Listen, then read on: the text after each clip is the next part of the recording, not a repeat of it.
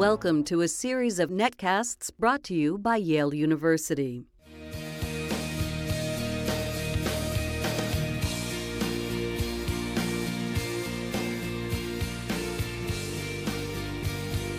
Good afternoon and welcome to At Yale Live. I'm Eric Gershon. Over the epochs and ages, our planet has spawned a fantastic diversity of life. Today we talk about some of the remarkable species that have come and gone or morphed into something that lives among us now. Our guest and guide is paleontologist Derek Briggs, director of Yale's Peabody Museum of Natural History and a leading figure in one of the most celebrated projects in modern paleontology, the analysis of British Columbia's Burgess Shale. As always, we'll take some of your questions.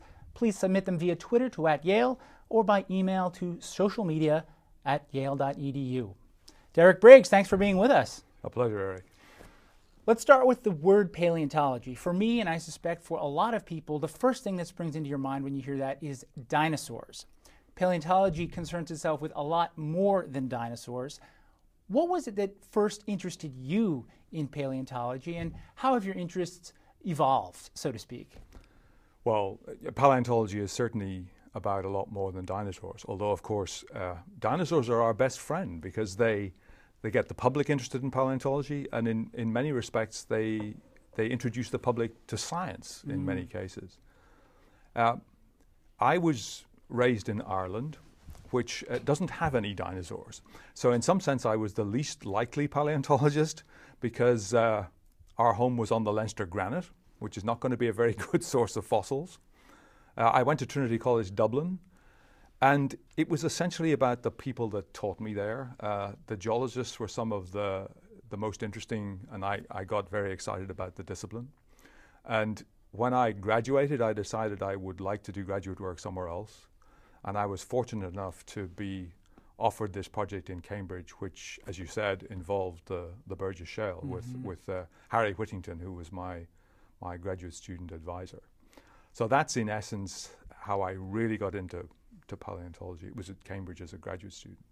I want to follow up with you about the Irish soil. What is it about uh, the landmass in Ireland that, that doesn't lend it to the preservation of? It doesn't have rocks the right age to preserve dinosaurs. So the Mesozoic, the, the, the rocks of the appropriate age are fairly few and far between, and those that are there are essentially marine as opposed to terrestrial. So um, Ireland doesn't have um, much of dinosaurs that, that one can celebrate.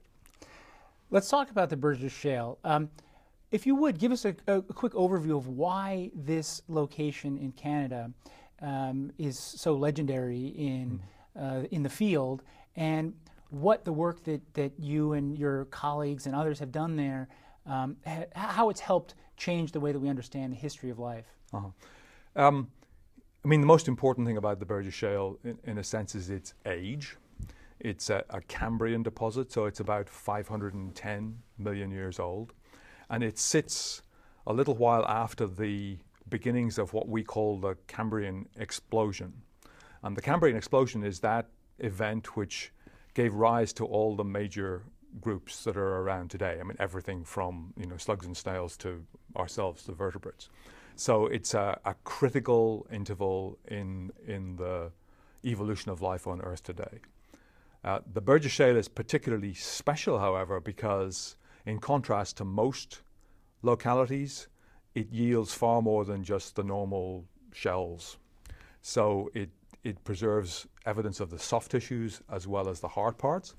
And given that The internal organs of the internal organs, the, the soft tissues that would normally decay away, and given that uh, most of life is in effect soft bodied, I mean, about 60% of creatures are, are, are essentially soft bodied and therefore rot away, without these kinds of extraordinary preservations, uh, we wouldn't have evidence of many of the life forms that appeared at, at that time. And this locality had been discovered back in the early part of the 20th century by a man called Charles Walcott, who was at the Smithsonian. So major collections are at the Smithsonian. Um, my advisor at Cambridge, Harry Whittington, was recruited while he was still at Harvard to start a project by the Geological Survey of Canada because uh, the Canadian science community I think, realized that most of the material was in the United States and it was time that it was revisited and restudied, and they invited him to, uh, to run that show, so to speak. And he decamped to Cambridge because he was actually a, a Brit Mm-hmm. shortly after the start of the project, and then recruited myself and, and Simon Conway Morris as graduate students, and that's how we, how we got involved. And the collection of fossils there is both e- numerous, diverse, and, if I'm not mistaken, well preserved. Yes, astonishingly well preserved. And the exciting thing about it is that it's still being worked in the sense that uh, there are many other localities in the general area in British Columbia, in Yoho National Park, and indeed outside the park now, that have been discovered since that preserve a range of these extraordinary animals in a, in a spectacular way. So the Royal Ontario Museum has been particularly involved. Uh, a man called Jean Bernard Caron is the curator there now, and they're continuing to collect, and we'll be back there this summer, not at the original Walcott Quarry, but at other localities in the vicinity where extraordinary fossils are still coming out. Give us a sense, if you would, uh, tr- contrast some of the extraordinarily well preserved fossils at Burgess with what you might call a typical fossil. Well, if we take a, a trilobite, which will be known to, to some of the people watching in the sense that these are a very popular group of, of fossils, That look, what, what, what is there a modern? Um, they look a bit like uh, pillbug, pillbugs or isopods. I mean, they have a, a series of segments and a head and tail. And they were very common during the Paleozoic and equally so uh, in the Cambrian. Those things have a hard mineralized dorsal skeleton, and that's routinely preserved. But if you take the Burgess examples, not only is the the outer skeleton preserved, but also the limbs and the gut traces and the internal or traces of the internal organs. So you get the complete animal, and equally you get uh, animals that normally don't get preserved at all that simply wouldn't be present. I mean, things like equivalent to uh, jellyfish or soft-bodied mollusks or whatever. Yeah. And what about um, your work and, and that of paleontologists involves minute examinations of the anatomies of all kinds of creatures. What are some of the um, the sort of big picture lessons that that you and your colleagues um, derived from the Burgess in particular about about about life itself and Well, I think, um. I mean, several things. Obviously, uh, most important perhaps is that the explosion is just that. Everything appears in relatively short order uh, over a period of, of millions of years. Um, and, and all the major groups that we see today have early representatives back in the Cambrian. But the explosion was such that you get a lot of rather odd looking animals, which are early offshoots of the modern groups. And those uh, include some very bizarre kinds of organisms. Uh, an animal called Opabinia is one of my favorites. Uh, this is a thing with uh, five eyes on the head and a long proboscis with a kind of claw like structure at the end, which we think it used to probe the sediment to pull out, uh, you know, lunch in the form of worms or whatever. Um, there's a, a group of giant predators called anomalocaridids that got up to maybe six feet long, which had uh, a pair of claw-like appendages at the front, which uh, they used to, you know, sweep up prey. So there are animals there that that we wouldn't recognize as familiar today, but when you study them in detail, it's quite clear that their descendants, can, not their descendants so much as the, the same lineages continue today, even though they were sort of early unsuccessful offshoots of that. now these are all marine animals. Is that In this correct? case, they're all marine animals, Okay. yes. Is that a coincidence, or what is it about? I don't know the evolution of the Earth, say that, uh, and geology that has yielded this incredibly rich deposit of of marine animals. Well, life on land took a while to get going and Yeah. didn't, didn't really start until significantly later. So the kinds of organisms that might have been on land at that stage would have been near shore, maybe algae or slimes or that kind of thing. So nothing that's uh, particularly interesting. So the origins of the terrestrial groups also, in some cases, appear in the Cambrian, but they don't actually get out onto land until much later on. So life in the Cambrian was essentially marine, so that's where the fossil record is at that time. Let me ask you about mass extinction. The, uh, as I understand it, there have been several, maybe five or so Mm-hmm. major mass extinctions uh, some of which wiped out the vast majority of all things plant and animal that were alive on the earth at the time. Obviously, bad for those individuals and bad for the species. Good for paleontologists. That is, have have mass extinctions been um, an especially good source of material? Not really. I mean, mass extinctions are events in the evolution of life, which, yeah. as you say, involve wiping out large parts of the biosphere. Um, that doesn't necessarily mean that the potential for getting fossilized mm. increases. And indeed, one of the real challenges of studying mass extinctions has been looking at the details of the record and tying them down to a particular age or date because you need complete sequences of fossils to show where that event occurred. Mm-hmm. So there's no correlation between the number of fossils that survive and the mass extinctions Got themselves. It. I mean, the, the late Cretaceous one that, that removed the rest of the dinosaurs, if you like, at about 65 million years ago, was largely down to a, a major impact of a, of a bolide from outer space. Um, that kind of event doesn't necessarily mean that you get more things fossilized at precisely that point in time, but it does mean that large parts of uh, life at that time were, were wiped out, both on land and in the oceans. Hmm. So, how do paleontologists think about extinction? And is it, is, it, is, it, is it a concept that you have to wrestle with very much? Yes, I mean, it's, it's routine and inevitable in the sense that by and large, uh, organisms only last for a certain length of time and then disappear or give rise to other uh, forms of life. Um, mass extinctions are those events where there's a significantly higher level of mm. removal, if you like, normally due to some kind of event or some combination of, of circumstances. So we think of mass extinctions as exceeding the normal threshold of, of background extinction. And clearly, people now talk about the sixth mass extinction, which will be, in a sense, down to us as, as humans and the kind of environmental impact we have. Mm. And that's about what's disappearing and, and in particular the rate at which it is disappearing and, and what kind of effect that's likely to have. I guess uh, you know you could take one of two views about um, extinction um, and mass extinctions. One is that at least the past ones. One is that it could be kind of a downer because uh, it seems safe to assume that we'll go extinct at some point too. Mm-hmm. mm-hmm. But uh, taking a bi- a bigger, less parochial view, uh, it's it's heartening that life has rebounded every time. Right. Yes, no, right. Life has certainly rebounded, but it, it rebounds on an extraordinarily long timescale yeah. relative to the one that you and I are familiar right. with. So, on a human timescale, um, you know, we can't think of recovery in that sense. It takes millions of years and has done. Uh, is there is there a reliable estimate for the number of species that have ever lived? No, I mean, we don't really know even how many species are on the world today. I mean, mm. that's one of the major challenges for biologists now uh, to document what is actually on the planet before it gets extinguished. So, uh, estimates of the number of species that have ever lived are based on extrapolations from what we know of the fossil record and what we know of the diversity in certain parts of the globe today. Mm. But there are no precise numbers that are reliable.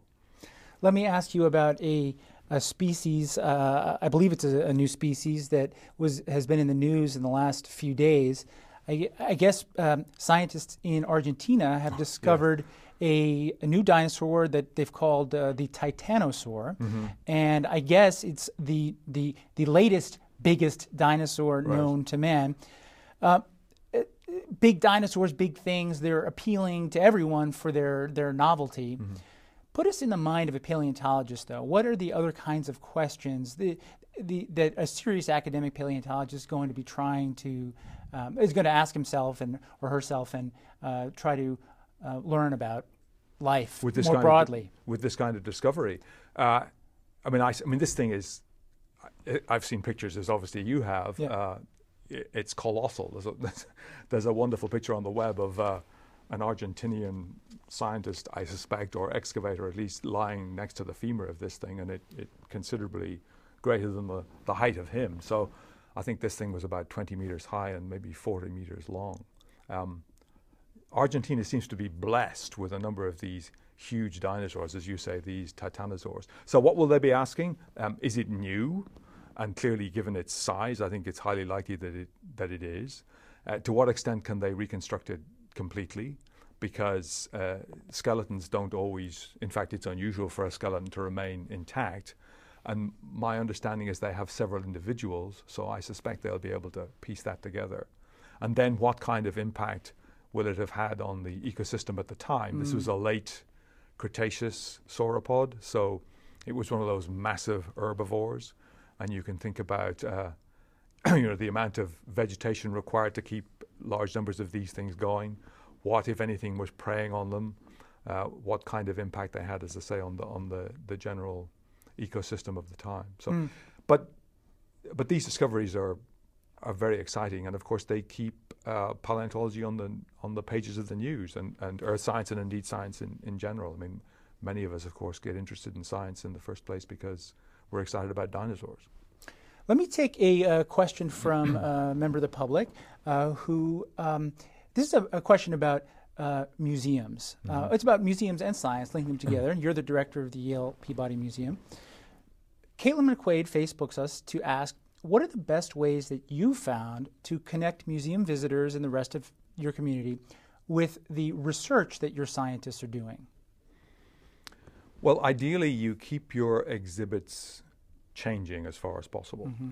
Um, so that at the Peabody, we've always had this philosophy that we will use uh, Peabody research or Yale research and incorporate it as far as possible into our exhibits. So, for example, we presently have an exhibit uh, called Tiny Titans, which is about baby dinosaurs and their eggs. Uh, that includes uh, some research done by Peabody curators, but it also includes materials from our own collections that we've put on display to, if you like, augment the exhibit. So we have spectacular birds' eggs and birds' nests because those are the closest things to living dinosaurs. So it's about keeping your collections and your research in the exhibit program as far as possible. And our approach is to do lots as far as possible of, of temporary exhibits. That's how we bring back repeat visitors. Mm-hmm. And also, when we have the resources, to renew our permanent exhibits. Mm-hmm. I'm going to follow that with a question from uh, Steve Bryant, who also by Facebook, uh, and I'm, i may butcher the pronunciation, but you'll correct me. Um, he wants to know if there are any plans for the Peabody to acquire ambergris Oh, ambergris. We have ambergris is material produced from sperm whales. Uh, we have some. Indeed, uh, I did a quiz for our members' dinner a week or two ago, and I what I do at that quiz is I put odd objects out and give them a series of possible solutions. Ambergris was one of the ones that the collections people offered me as a potential, but we thought passing it round at the dinner table and people handling it mightn't be exactly ideal. So if he wants to come in and see that, we can certainly do that. I see. So it's uh, it's not on display normally. Oh no, it's not on display. That is true. That, but we that, certainly have some in the collections. And uh, like like many great museums, am I right that there's a great deal in the possession of the Peabody that that isn't on display all the time? Well, yes. I mean, we we have about 13 million objects. I like to say roughly 13 million, and I'm yeah. still counting them. Yeah.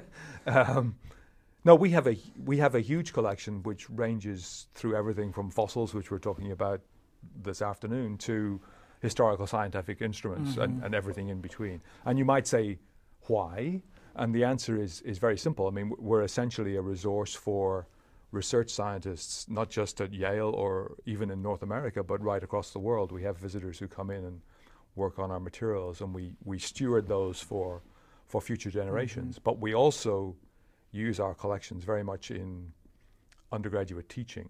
So we reckon that we know that more than a thousand Yale undergraduates a year take courses that use the hmm. Peabody mm. collections, everything from ornithology to ichthyology to various kinds of paleontology. So the collections are vital, not just for display, but also for the research community and for our own students. And of course, from time to time, we get queries from other kinds of individual as well, and we accommodate those. I mean, that's essentially what our mm-hmm. mission is. Let's talk about horseshoe crabs for a little bit. Right. Um, you've done some work on horseshoe crabs. I've done some work on horseshoe crabs. Yes. And and uh, I've always think, thought of them as a sort of evolutionary success story. I mean, they've mm. been around yeah, they have. more or less continuously for something like 450 million years. Yeah, even a little longer, actually. Yes.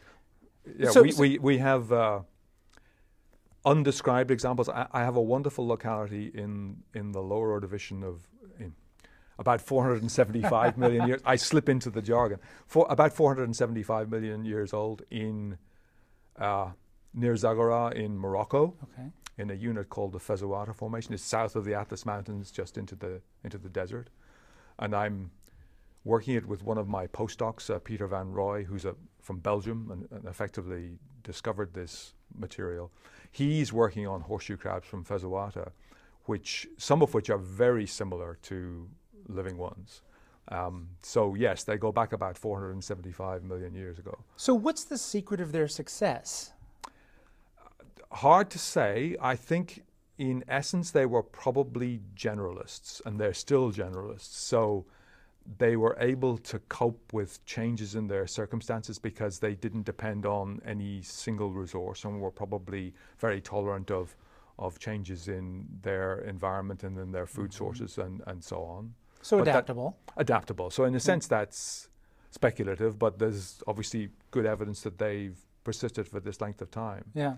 We have other extraordinary horseshoe crabs in a younger locality in England uh, that I'm also working on. It's, it's in Herefordshire on the border between England and Wales. There we have them in concretions. They're much, much smaller, but they preserve uh, not just the dorsal morphology, but very good uh, information on the limbs. Hmm. And if you look at a modern horseshoe crab, uh, it has a set of appendages at the front that it walks on and also feeds with, and then the gills are back in the rear part of the animal.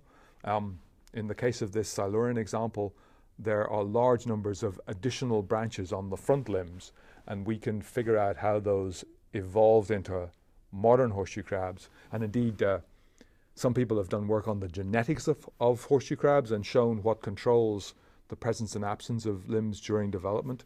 And we may be able to relate that kind of genetic story to how these things evolve based on our, our fossils. So, yeah, they're some of my favorite animals, I have to say. I read a story in the New Yorker not that long ago about modern horseshoe crabs, and it sounds like they they may not be f- faring as well. No, they're in trouble. I mean, th- they're they're used for fishing bait, and of course, they were used heavily for. I mean, they were. I think they still are bled for their the hemocyanin in their blood. So I think it's like many other resources, we're tending to Overuse overuse them. Overuse them. Hmm. You should know that, of course, there are no living horseshoe crabs on the other side of the Atlantic where I was brought up. So, for me, you know, people say they look like the sort of dinosaurs of the invertebrate world. My first meeting with them was actually uh, one of my peers as a graduate student at Harvard who kept them in tanks in his office, and I came to visit him. Um, and it was love at first sight. it was love at first sight. Yeah, I mean, they they just fabulous animals, extraordinary animals. Um, so tell us, uh, you, you've uh, spent a great deal of time, I imagine, out in the field, as they say, um, hunting for fossils and uh, presumably finding them and bringing them back to your lab and so on and analyzing them. Um, do you have any favorite personal fossil discoveries? I, I think, I mean, to go back to the Burgess Shale, as, Yeah. a, gra- as a graduate student, um, I worked on Walcott's collections in the National Museum of Natural History in Washington for months and months and months. Never, because there weren't opportunities in those days, went to the field. And then when the Royal Ontario Museum started working on this material, exploring the, the park, the Yoho National Park, I joined some of the early expeditions and was able to walk on what I would call virgin scree slope, so where the, the rocks uh, sprawl out of the outcrop on the mountain and, and form those marvelous slopes down the sides of the, the mountain. Um, walking on those where nobody had been and literally picking up things that I recognized because I'd looked at them as a graduate student. I mean, it would, I would, you know, would have had the opportunity that lots of, or very few others had. Yeah. So it was that kind of, uh, well, it was just mind blowing, frankly, to just pick these things up on the side of a mountain. How is, um, excuse me, how is technology changing the way paleontologists go about their work? I think in in some fundamental ways. I mean, in the end, paleontology is about discovering new fossils and and using your eye and your brain and your background to figure out what's going on. Um, it's been transformed by databases and our ability to analyze huge databases. So we can now look at patterns of change and diversity through time in ways that used to be done, I mean, figuratively at least, on the back of an envelope mm. with a calculator. But we can now put huge amounts of information into a computer and recognize, for example, those mass extinctions mm-hmm. uh, in very clear and detailed ways. Uh, technology has allowed us to peer into fossils. Uh, CAT scanning and three dimensional reconstructions by computers is now a very powerful and widely used method for uh, looking at even the tiniest fossils with mm-hmm. uh, the synchrotron or synchrotrons now around the world. Um, and we also have much better, better methods for analyzing the chemistry of fossils and understanding mm-hmm. how they get preserved, and, and indeed much more accurate ways using radioactive elements to work out the age of fossils, so mm-hmm. down to levels of precision that were unthinkable even a, a few years ago. So yes, in many very fundamental ways, the, the discipline has, has changed. To what extent does the work on the soft tissues depend on technology that's available now that wasn't 50 years ago? Or? Well, I mean, some of it, imaging is is hugely advantageous. Mm-hmm. So if you can if you can penetrate using X-rays or CAT scans and get at materials that are far too delicate to prepare manually or with chemical methods, that's a, a huge advantage. Uh, we can analyze the composition of different structures within a fossil, and sometimes the chemistry gives us information about their nature by comparison with, with modern things. Um, so th- those kinds of approaches certainly have changed how we would do this kind of thing. We're not just reliant on microscopes and, mm-hmm. and drawing. Are, are, are new fossils, though, still the sort of sine qua non of paleontology? That is, yes, yeah, yes. Um, because otherwise you're you're just working with the same data. Yeah. So, I mean, new discoveries are the be all and, and end all. I mean, your new Titanosaur in Argentina, case in point. Um, people are out there looking for fossils all the time, mm. and every time a new one's found, it's like another piece of a gigantic jigsaw. We don't know how big the jigsaw is, but yes, I mean, new discoveries are the, the bread and butter of what we do. You can't advance the field without them in, in really significant ways correct me if I'm wrong, but you've done some work uh, with others on the color of ancient animals. Yes. Um, I, I, can't recall if it was dinosaurs in particular, or or maybe several several creatures. Um, but how does that work? That is, how do you discern color if there's nothing to see? Right. Uh, this this was work I did with two of my group. Uh, one was Jakob Vinther, who was a mm-hmm. graduate student at the time, who looked at the melanin in squid ink, of all things. And melanin, uh, squid ink preserves quite well in, in fossils. We also get melanin in, in feathers and fur. It gives that dark color. Uh, and we get other kinds of colors, structural colors in insects, which we've also looked at. So Maria McNamara, who worked with me as a, a postdoc, and I know you met her, mm-hmm. um, she did some extraordinary work on fossil insect moths mm-hmm. and beetles, looking at how the scales and layering in the cuticle gives rise to structural colors which are evident in the fossils. I mean, we get we get examples of what you would call jewel beetles or scarabid beetles in in deposits in various parts of the world. And those colors survive. They're altered, but she worked out methods using the physics to restore them mm-hmm. to their original color. But I suppose the most spectacular thing we did was constraining the colors on some of these feathered dinosaurs from China, which was Jakob Vinther's work. So we were fortunate. We got a little uh, animal called Anchiornis, a very late Jurassic form, which is a bit like a, I mean, a big fluffy chicken.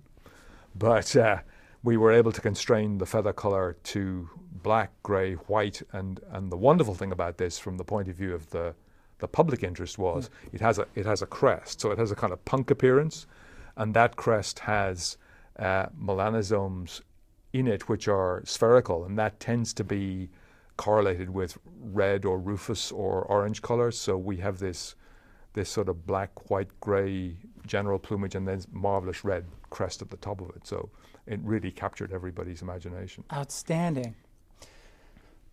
Illegal trade of fossils also been in the news um, in the last year or so, sure. particularly with respect to dinosaurs in Mongolia. If I'm that's if right. I'm no, mistaken. you're quite right. Yes.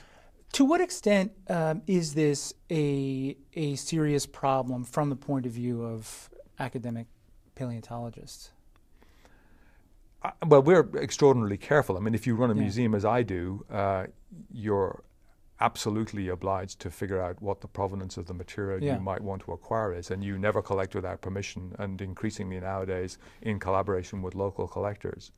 But of course, people around the world make a living collecting and preparing fossils, and sometimes those things are exported without the proper permits. I mean, if Mm. they turn up at auction or uh, in museums, people generally tend to blow the whistle.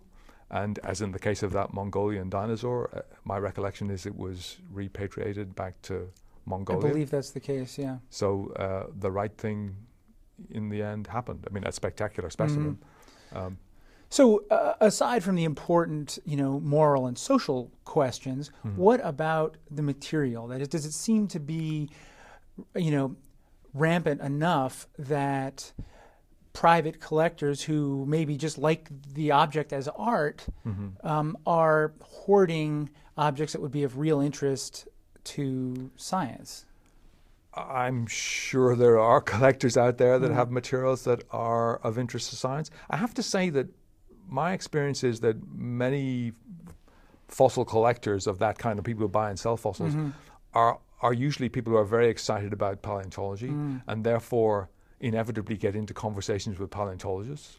And many of those people have been very generous with allowing access to their material for study, and in in many cases. Um, donating it to museums when they're, if you like, no longer interested in keeping it as a collection, or bequeathing it so that it, we know that it'll end up in a museum in the end. And that's, of course, the best possible scenario where they have resources, they have interest, and they accumulate fabulous material, and mm-hmm. then it eventually ends up being properly described and, and in scientific hands. The worry, of course, is that not always is the provenance properly documented, and that's often very important in terms of understanding the context of the, the fossil mm-hmm. specimen. Let's end on a uh, philosophical note, as it were. Right. Um, paleontologists, like many geologists, uh, like um, astronomers, study something that uh, offers uh, a very long time, uh, well, a very long horizon, as it were. So, is, when you when you think in terms of hundreds of millions of years, Right. um, and you spend all this time with these creatures from from so long ago, how does it affect your view of humans and our species and sort of mortality? I mean, you realize that we're just a blip in the evolution of life. That um, you know, lots of things have been out there and lived a great deal longer, existed a great deal longer than we have, but because we now are the the first species to, in a real way, control our environment, um, we have an enormous responsibility, which I'm not entirely sure we're always uh, standing up to and, and uh, taking on board. So, you know, I think that's a message we, all of us, need to get out as scientists that um, we are, in a sense, making a mess of things, and, and we need to make sure that that stops. Derek Briggs, thank you so much for joining us on At Yale Live. It's been a real pleasure. Thanks very much to all of you for watching, and I hope you'll join us again next time.